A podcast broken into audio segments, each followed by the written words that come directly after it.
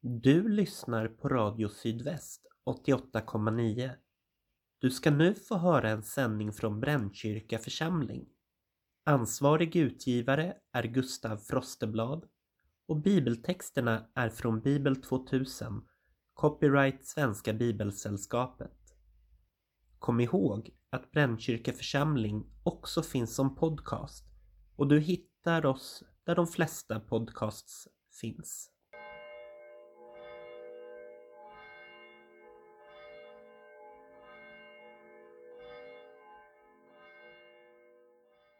Välkomna till Brännkyrka församling. Jag heter Lovisa Oskarsson och är församlingspedagog. Idag är det Jungfru Maria bebådelsedag. Jag läser ur Lukas evangeliet kapitel 1. När jag tänker på Maria tänker jag på hon som sa ja till livet. Mitt i det svåra och det obegripliga. För mig visar Maria en väg till att våga känna tillit och tro utan att man ska veta vad som kommer sen. Jag blev mamma själv för snart 16 år sedan och under min graviditet fanns alla olika känslor.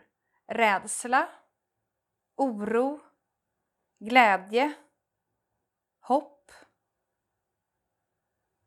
Maria hade inget val. Hon kunde inte välja. Utan hon fick lita på sin tro. Precis som alla kvinnor idag som bär på ett annat liv.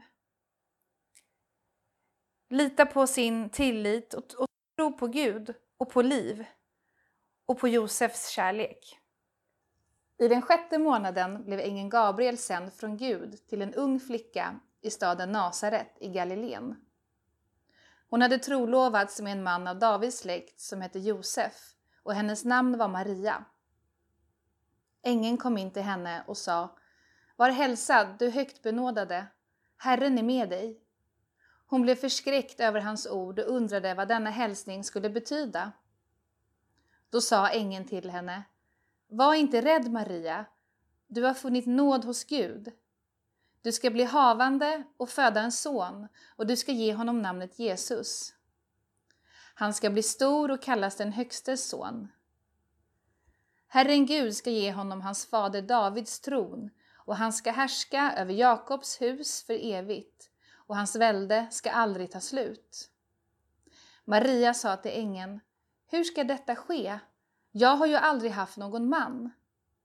Men ängeln svarade henne, helig ande ska komma över dig och den högstes kraft ska vila över dig. Därför ska barnet kallas heligt och Guds son. Elisabet, din släkting, väntar också en son nu på sin ålderdom. Hon som sades vara ofruktsam är nu i sjätte månaden, ty ingenting är omöjligt för Gud. Maria sa, jag är Herrens tjänarinna, må det ske med mig som du har sagt, och ängeln lämnade henne.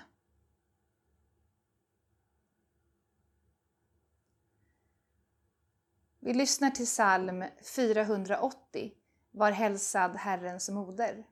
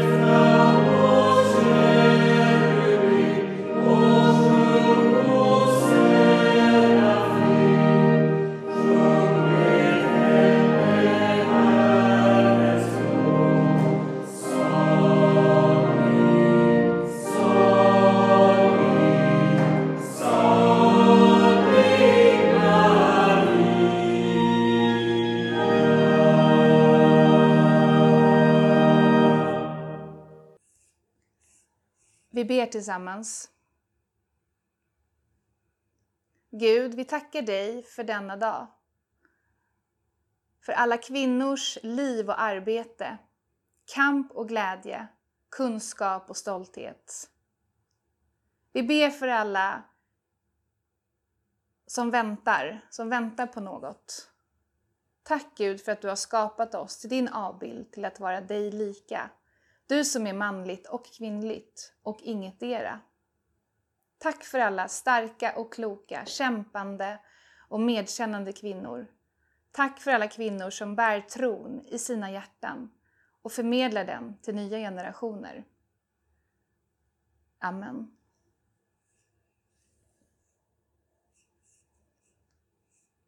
Vi ber tillsammans vår Fader. Vår Fader, du som är i himlen. Låt ditt namn bli helgat. Låt ditt rike komma. Låt din vilja ske på jorden så som i himlen. Ge oss idag det bröd vi behöver och förlåt oss våra skulder, liksom vi har förlåtit dem som står i skuld till oss. Och utsätta oss inte för prövning, utan rädda oss från det onda. Ditt är riket, din är makten och äran i evighet. Amen. Vi lyssnar till psalm 605. Gud bor i ett ljus.